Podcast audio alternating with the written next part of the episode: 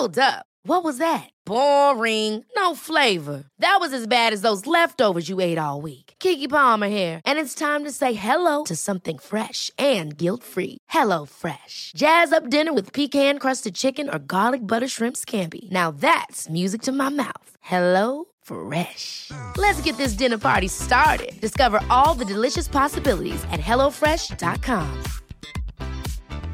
Hey, it's Danny Pellegrino from Everything Iconic. Ready to upgrade your style game without blowing your budget? Check out Quince. They've got all the good stuff shirts and polos, activewear, and fine leather goods, all at 50 to 80% less than other high end brands. And the best part? They're all about safe, ethical, and responsible manufacturing. Get that luxury vibe without the luxury price tag. Hit up quince.com slash upgrade for free shipping and 365 day returns on your next order. That's quince.com slash upgrade. The Irish Times Business Podcast in association with Irish Life. Eight of the top 10 Irish companies choose to do business with us. We know Irish Life. We are Irish Life. Hello and welcome to Inside Business with Ciarán Hancock, a podcast from the Irish Times. On this week's show, we'll look at the issue of gender diversity within financial services, following new research from the Central Bank. Ed Sibley, Director of Credit Institutions at the Central Bank, explains why we're poor at diversity and how this is a cause of concern to the regulator. Later in the show, we look at the introduction of Apple Pay into the Irish market. Maeve McMahon of Ulster Bank tells me why this could mark another step along the road towards a cashless society. Don't forget you can download the business podcast for free from iTunes and you'll also find it on our website, irishtimes.com forward slash podcasts. But we'll start with gender diversity in financial services. Now, today is International Women's Day, and it seems appropriate that the Central Bank of Ireland should publish a report on gender diversity within the financial services sector. The results are something of a mixed bag, and here to discuss the findings with me is Ed Sibley, the Director of Credit Institutions at the Central Bank. Uh, Ed, uh, thank you for joining us. Um, your study looks at fitness and probity applications from firms uh, between 2012 and 2016. And as I say, it's a bit of a mixed bag, but it shows that just 20% of the applications were actually for women, uh, albeit that that rose during the period from 16% to 22% um, last year. So is that good, bad, or indifferent in your opinion? Uh, well, I mean, th- thank you for, for having me today. Um, I, I, think it's, it reflects actually quite, quite a quite, quite a poor picture. Um, the, the level of diversity within uh, the financial financial services sector in in, in Ireland is, is, is relatively low. Um, uh, the, the, the, figures themselves reflect the, the, the flow of applications rather than uh, the actual picture as today. But I think the flow is reflective of what what, what we see today, um, and that does cause us concern. Um, it's uh, it's uh, reflective of a, of, of, a poor circumstance with um, mm. uh, low levels com- of gender diversity. How do we compare to other countries? Let's let's take other eurozone countries, for example. I, I think we're the first central bank to publish this this level of granularity of data. There there is uh, data regarding board uh, uh, diversity. Um, and the data I've seen, which is published by the 30% Club, Ireland would compare p- relatively poorly uh, with other developed nations, um, but I, we don't have this level of granularity to compare elsewhere. Okay, and the UK or US? Uh, at a board level, again, we would com- we would I think compare compare relatively poorly. I, I don't have it at, at the level uh, below, and I think that's re- okay. it's really important that it's not just mm. about the board; it's also about the, the, the senior management, the executive as well. Which I think why this data is yeah, it's interesting, isn't it? Because my understanding is that the, the European Central Bank is big on diversity at the minute. This is going to be a big uh, focus for them in terms of the culture within banks going forward. Uh, so it's curious that we haven't had more research like this um, to date in you know across the eurozone. Uh, well, I, th- I, think that the there is more and more focus in in in this area. Um, I think we've a lot of research has focused on the headline numbers. Um, and we might get into why why that's why why diversity is important. But um, the the le- level of granularity that, that we've mm. published uh, or publishing, um, I don't think it's been replicated else, elsewhere. And I, it's really interesting in terms of looking at some of the, the, the mix between frontline and what we'd call kind of seconds and third line. So those that are driving revenue within within financial services, and those that are more on the kind of the risk and control side, where um, and those at the, the, the, very front line would typically the, the, the imbalance would be even greater. Yeah, and it varies across sectors as well. I mean, for example, it's uh, eighteen percent uh, in asset management, twenty nine percent for credit unions, perhaps That's not a surprise. Credit unions very much located in the community, and so perhaps um, that's the reason why w- women are more to the fore in those organisations. Yeah, that's, probably, that's, that's, that's probably the case. I, I, think that there's a there's a very clear daylight between the credit unions and other, uh, every other sector. Mm. Um, very few chief executives seem to be women. I'm um, just looking at you. If we take the, the board level figures yes. um, that you produced, the office of chief executive, we're only looking at 12% uh, female participation. I mean, it probably shouldn't surprise us because when you look around the banks, when we think of the big banks or insurance companies, it's it's it's mostly males running yes. them. There are a few exceptions, but it's very low, isn't it? I think so, and I, um, I, the, the, the data itself is only focusing on, on, mm. on, gender. But if you if you think about it more broadly, so ethnicity, disability, uh, and and so on. I think that the the, the, the view would be similar or, or, mm. or, or, worse. So I think it is very low, and I think it, do, it does matter. Um, uh, the, the diversity is is is important. We've done a lot of work since the financial crisis across across the globe to shore up balance sheets, to uh, rewrite rule books, to make sure that there are kind of proper governance arrangements in in, in place. But the the, the, the effectiveness of those arrangements, the behaviour and culture in firms um, is is more difficult to, to, to, legislate and regulate for. And there's a lot of evidence that, um, that diversity and inclusion, effective diversity and inclusion, can can play a really important role in, in improving those areas. So, what does diversity mean to you? So, I take a, a, a pretty broad view of it. Um, it goes w- well beyond g- gender for me. Um, so I, touched on already. So gender, ethnicity, uh, religion, uh, educational bias. There's identity factors and there's also behavioural factors. So how people think, how people engage. Introverts, extroverts. Uh, yeah, that, that's that type of thing. And the, the really important aspect, um, and we're thinking about this internally within the central bank for ourselves as well as as a regulator um, is the inclusion bit. So not only do you kind of have more diversity within organisations, but how do you include those different points of views and those different backgrounds to to really make the organisations effective. Um, and that, that I think is a kind of a, key focus for me. So how are we going to change this? How are we? How how are you as a regulator going to influence um, the firms that you regulate to promote more diversity within their organisations? So I think we're taking an, an important step today uh, with the, the publication of the data. I, I think I genuinely think it's it's quite stark, um, uh, and that publication, that the kind of raising awareness, I think is, is, is really is really important. Raising awareness that it matters to the regulator, I hope would, would, would drive some, some some action. We've also looked at a sample of diversity policies. So the the larger firms, insurance companies, the banks, and, and some other firms are required by legislation and regulation to have diversity policies. Um, but there's no uh, underlying guidance or requirements as to what's in them. Um, so when we've looked at them, I think we've been pretty disappointed with the level of ambition in them. So we're we're we're, looking at what's there um, and feeding back to the firms on that. We also don't want to normalise the bad practices.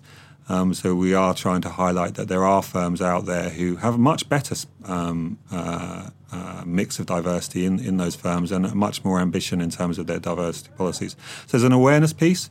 Um, we're working uh, already. We have done, done done reviews on things like behaviour and culture. That's an area that uh, we're focusing more on, and that kind of is aligned to or connected with di- diversity. Um, and also thinking about it, things from a from a construct, so uh, uh, the, the, makeup of boards, the makeup of uh, executive management teams. Again, for the bigger organisations, um, and rather than necessarily just purely looking at an individual application, thinking about how how the board works um, effectively across all, all its all its constituent parts. What would be a good level of gender diversity at a financial firm? And I appreciate it it sort of probably differs sector by sector uh, within financial services. But what would be, generally speaking, what would be a good level of diversity within financial services? Do you think gender diversity? So the the research suggests that you, you get to some sort of critical mass at around thirty percent. Um, uh, I'd, I'd I'd be reluctant to go too far down that r- r- road today. I'd, I'd um, because uh, we, we then get into a discussion around around quotas. What I, what I'd really really like to see is that it's being taken seriously by the, the regulated financial firms, um, uh, and they are being ambitious in terms of what they what they're looking to achieve. It's it, it, it, matters in terms of from a from a central bank perspective, from financial stability and consumer protection outcome uh, outcomes, and uh, I think there's more to be done. And have you any sense of how much of this lack of representation, gender representation, shall we say? Is down to the firms, a bit of a bias on behalf of the firms, or it might be down to perhaps uh, not enough women putting themselves forward uh, for these positions? So I can't I can't speculate uh, too too much on that. What we the data that we see is only relating to the the applications that come from the firms themselves once they've decided who the best candidate is. So it doesn't talk to the the, the level of applications for for from from different genders uh, into to the to the advertised role itself. Um, there's there's lot, lots and lots of reasons. Some some societal, some within the individual organisation itself. Um, and without getting too much into gender stereotyping, there are some some factors there as well.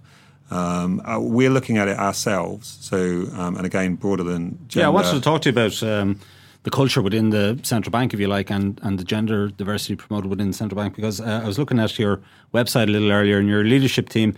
I see twelve men, six women. Um, not bad, I guess. And the commission, which is effectively uh, it's akin to your board yes. of directors, uh, eight men, three women. So that's about twenty five percent representation for women? So, so, I think we've got we start from a, a, a, reasonably strong base. So if we look at it from uh, this kind of at the senior leadership level and including the including the board, um, we're just around thirty percent. So about about a third. Um, and then if the, the level below that, what I would call senior management, so the heads of division, so they typically have kind of 40 or 50 people reporting into them, it's about 40, 40% women. So it, I think we're, we're, we're quite good. We've got a, a really strong women's network. Uh, we're members of the 30% Club. We're, we're signed up to Diversity Charter. So there's lots of things that we can, I think we can be pretty proud of. Um, but that's not to be complacent at all. Um, the, the, the, reasons or the diversity and in, inclusion is important from a regulated firm perspective apply to us as well. I think we've also got more of a kind of moral imperative in terms of being representative of the demographics of Ireland. Um, and, and that I think kind of feeds into uh, one of our strong ambitions to be trusted by the public. So uh, I think we, we do need to do more. Question: what, Why isn't that a fifty percent at at the leadership level? Mm. Why isn't because women are? I mean, yeah, roughly fifty percent of the population. Exactly, and certainly fifty percent of the workforce in, in the central bank. So we have more more to do. We have lots of work that we're doing. Um, both at a leadership level, also to, to, build grassroots. And we're also thinking about it from a nudging and process perspective. So, for instance, how do we recruit? How do we advertise? How do we treat people when they come in? Um, how are we almost unconsciously excluding certain certain parts of the population, and what more can we can do to encourage people from different different parts of, of the country, different um, from different backgrounds to apply to, to, to apply and, and, and, work successfully in the central bank. Yeah, and has the interview process changed as a result of some of this work? So we're at very early stages, um, uh, and one of the things that we're thinking about right now is is is, is that so that that from from advertising through application, through uh, CV sift, through interview. How can we how can we turn the dial a bit? How can we nudge? I don't I don't think there's a there's a fundamental issue there, but how, how can we improve and be better at what we do to make sure that we're uh, we're, we're getting talent from, from, from all parts of, uh, of, the, of the country and, and all different backgrounds. Okay. And, and finally, Ed, I should ask you I mean, Cyril Roux uh, is the head of financial regulation within the central bank. He's also a Frenchman, deputy governor, yes. and he's just announced his decision to step down for, for uh, from the role and to take up a new, a new position elsewhere.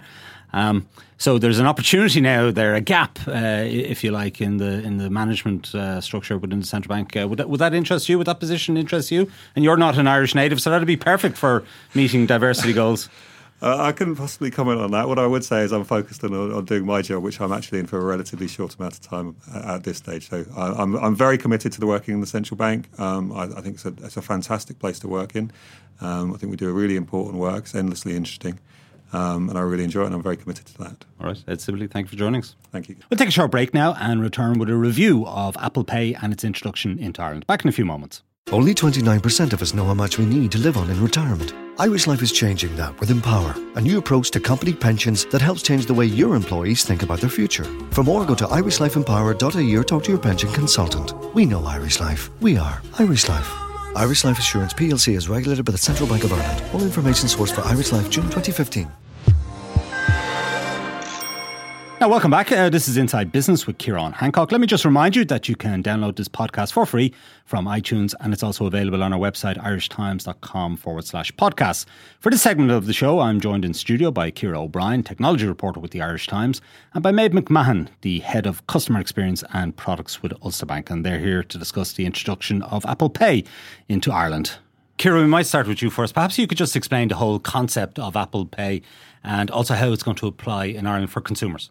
Basically what Apple Pay is, it's a way of using your phone to pay for goods and services in stores. So instead of having a contactless card, you can just pay through your phone. And there's, there's some advantages to using Apple Pay over your regular contactless card. First of all, with a card, you're usually limited to around 30 euro.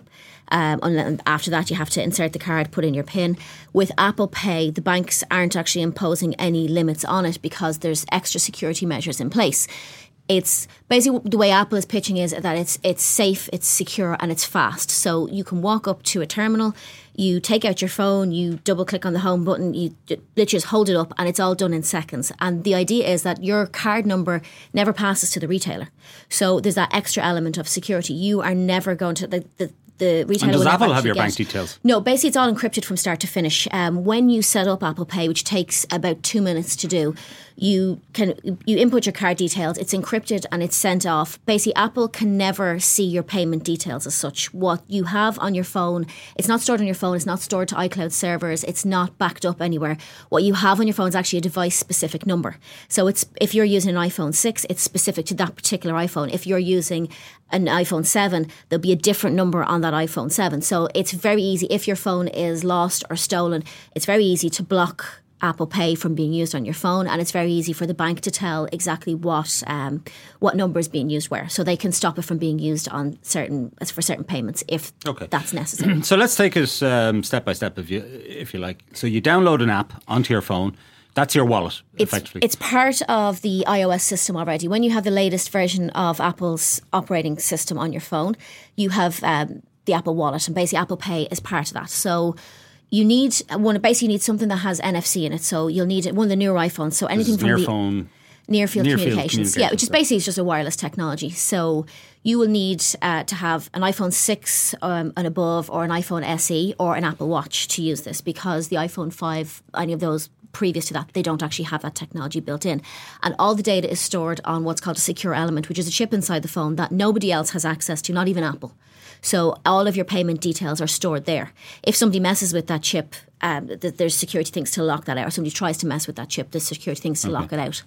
And um, maybe you can take us through the, the next steps, if you like. You've downloaded the app, uh, you've got your Apple Wallet set up. Now it's about transferring money into that Apple Wallet, presumably from your Ulster Bank account. What you do then, Ciarán, is you actually take a picture of your debit card, or you can manually input it. But when I did it myself, I actually took a picture of my debit card, um, and then you get a code which authenticates your card that you can then authenticate transactions once off just to get you set up, and then click and go. Basically, it is Touch ID enabled, obviously. So everywhere you go to buy your coffee, to buy your paper, to buy whatever it is you want to do as you're going, it's it's really convenient, really easy, great customer experience. And this is offered by Visa and Mastercard, or Visa and Mastercard are all supportive of the Apple Pay solution. Yeah. Right. Okay. Now, no offence to Ulster Bank, but AIB and, and Bank of Ireland are the two big banks in this market.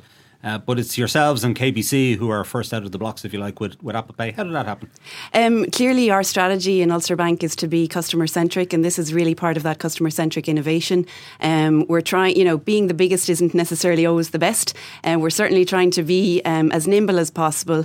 And I guess that's what being part of RBS is is really great that's for Royal us. Bank Royal Bank of Scotland, obviously, that's our parent company in, in the UK.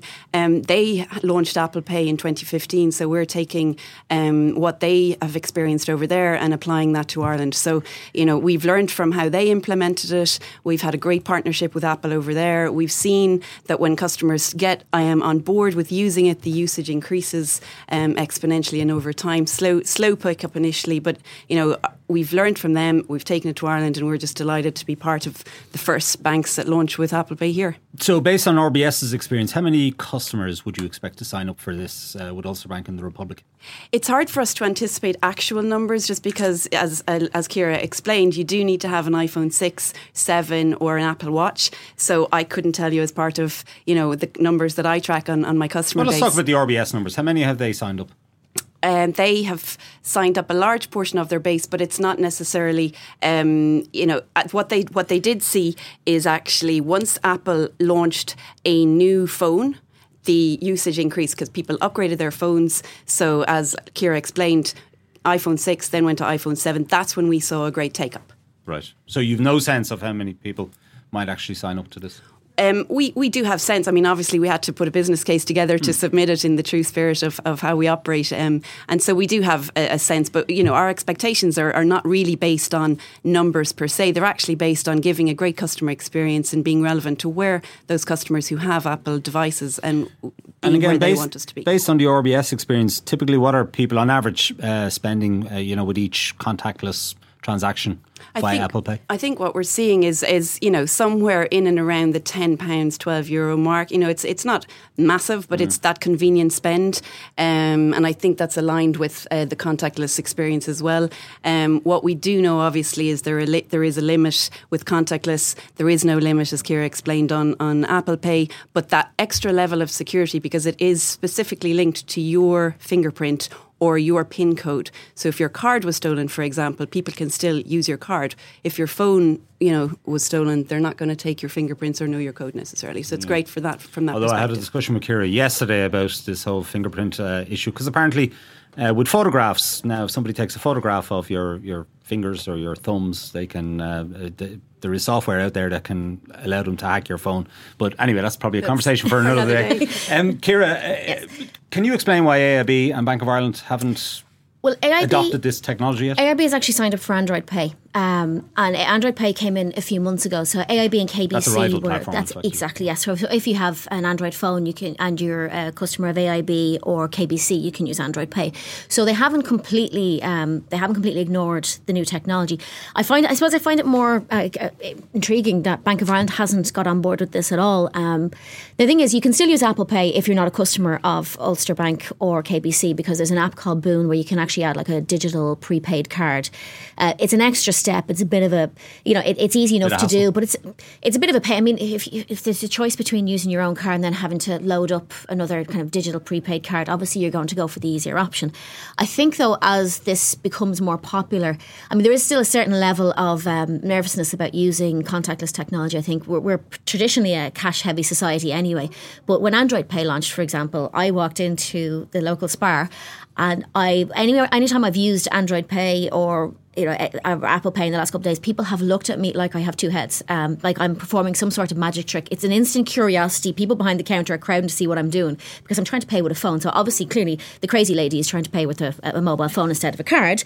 Um, so there is still like it is still essentially a new technology. But when Android Pay launched, the questions I was getting was when's when's Apple Pay going to launch? Because people since this has launched, this is two years. Mm. How um, many Apple phones are there in the Irish market? Any stats on that? Oh, I don't have those offhand, but um, basically, I think if you're trying to pinpoint how many people will use Apple Pay, you have to look at first of all people uh, who have the newer phones. Um, you can use Apple Pay with some of the newer iPads as well, and you can use it on Mac to pay for stuff online. But if you're going to use this in store, you have to have the Apple Watch or one of the newer phones to do it. So, you know, most people are going to probably go down that line. Uh, there's a lot of Android phones in the Irish market, but you have to then take out the, I suppose, the chunk of people who aren't going to be using them for payments because a lot of them would be younger users as well. So it's kind of hard to quantify exactly how many yeah. people are going to be using this.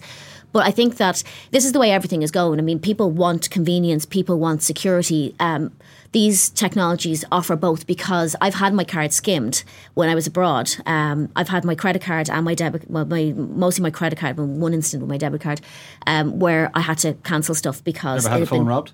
I've never had a phone stolen. But if your phone is, if your your um, if an Apple phone is stolen, you can basically put it into lost mode and you can wipe it so you can take the, the card details off it. But also, they'll still need to actually use it, they will still need your fingerprint or your passcode, neither of which you tend to leave lying around.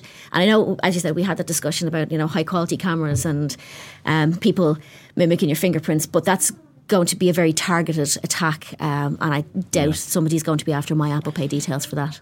Right, okay. Maeve, a lot of people are going to be worried about security. Obviously, how secure is this? This is extremely secure, as Ciara has outlined. You need a fingerprint or you need the code. Mm. Um, but I think what what we're seeing is customers are looking to, um, you know, especially the younger audience. And Ireland is a young population, digital savvy, um, and you know we're really trying to to be there where they want us to be. But I'm not. I've used it myself. I think it's a great experience. Mm. I'm not concerned about the security, um, and I, I, think it's. No, a few years ago, um, Ulster Bank had some awful problems with its systems, and the whole uh, thing went down. The whole system crashed crash. People weren't able to access their accounts, uh, etc. So, what level of comfort can you give people that that that won't be a, a factor when it comes to something like this? This is all about Apple Pay and Apple Pay technology. And what effectively we have done is invested in our systems, invested in innovation.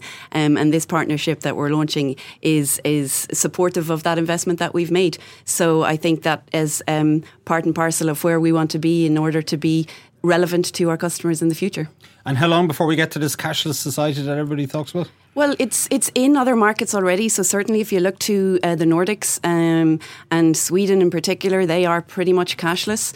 Um, so, but you know, as we've said, there is a lot of cash still in circulation in Ireland. But the secure element is, you know, retailers don't need to carry as much cash if people are going cashless. You don't have to have as much cash on your person. Um, so it's it, it is ultimately going that way, but I think we're a long way off cashless in Ireland. And Apple, I mean, it's a giant company, massive company. Any any sense um, that you might be allowing them a foot in the door of financial services that they will wedge open and obliterate uh, banks like yourselves? Look, I think banks um, are part of and parcel of functioning society. Um, Apple is a fantastic brand. We're delighted to be in collaboration with them. Um, and I think what we have to do is embrace collaboration and partnerships in the world of open banking and payment services directive two, which comes in in 2018. Um, the financial services industry is being disrupted. We want to be part of that disruption. Okay. And finally, Maeve, not to put you on the spot, but um, there are uh, reports this week that Ulster Bank is looking at its branch network and possibly closing up to 30 uh, branches as part of that network. Can you shed any light for us on what's going to happen? Obviously, we investments like Apple Pay are, ensuring that we are relevant to our customer base and we want to be where they are where they are. Um, and customers want us to be 24-7 what we're doing in our distribution network is constantly under review um, and there, there's no surprises there. So um, but this, this, is all about just being relevant to the future audience and, and that's where we're making our investment in digital relevant tools that will make a great customer experience. All right Maeve Ciara thank you for joining us Okay, that's it for this week from Inside Business. My thanks to Ed Sibley, Ciara O'Brien, and Maeve McMahon for their contributions. Jennifer Ryan produced the show with JJ Vernon as sound engineer. Let me remind you that this podcast is available to download for free from iTunes, and you also find it on our website, irishtimes.com forward slash podcasts. And don't forget, you can get the latest business news straight into your inbox by signing up to our Business Today email at irishtimes.com. You can also follow the Irish Times business feed each day on Twitter and Facebook. I'm Ciarán Hancock. Until next time, take care.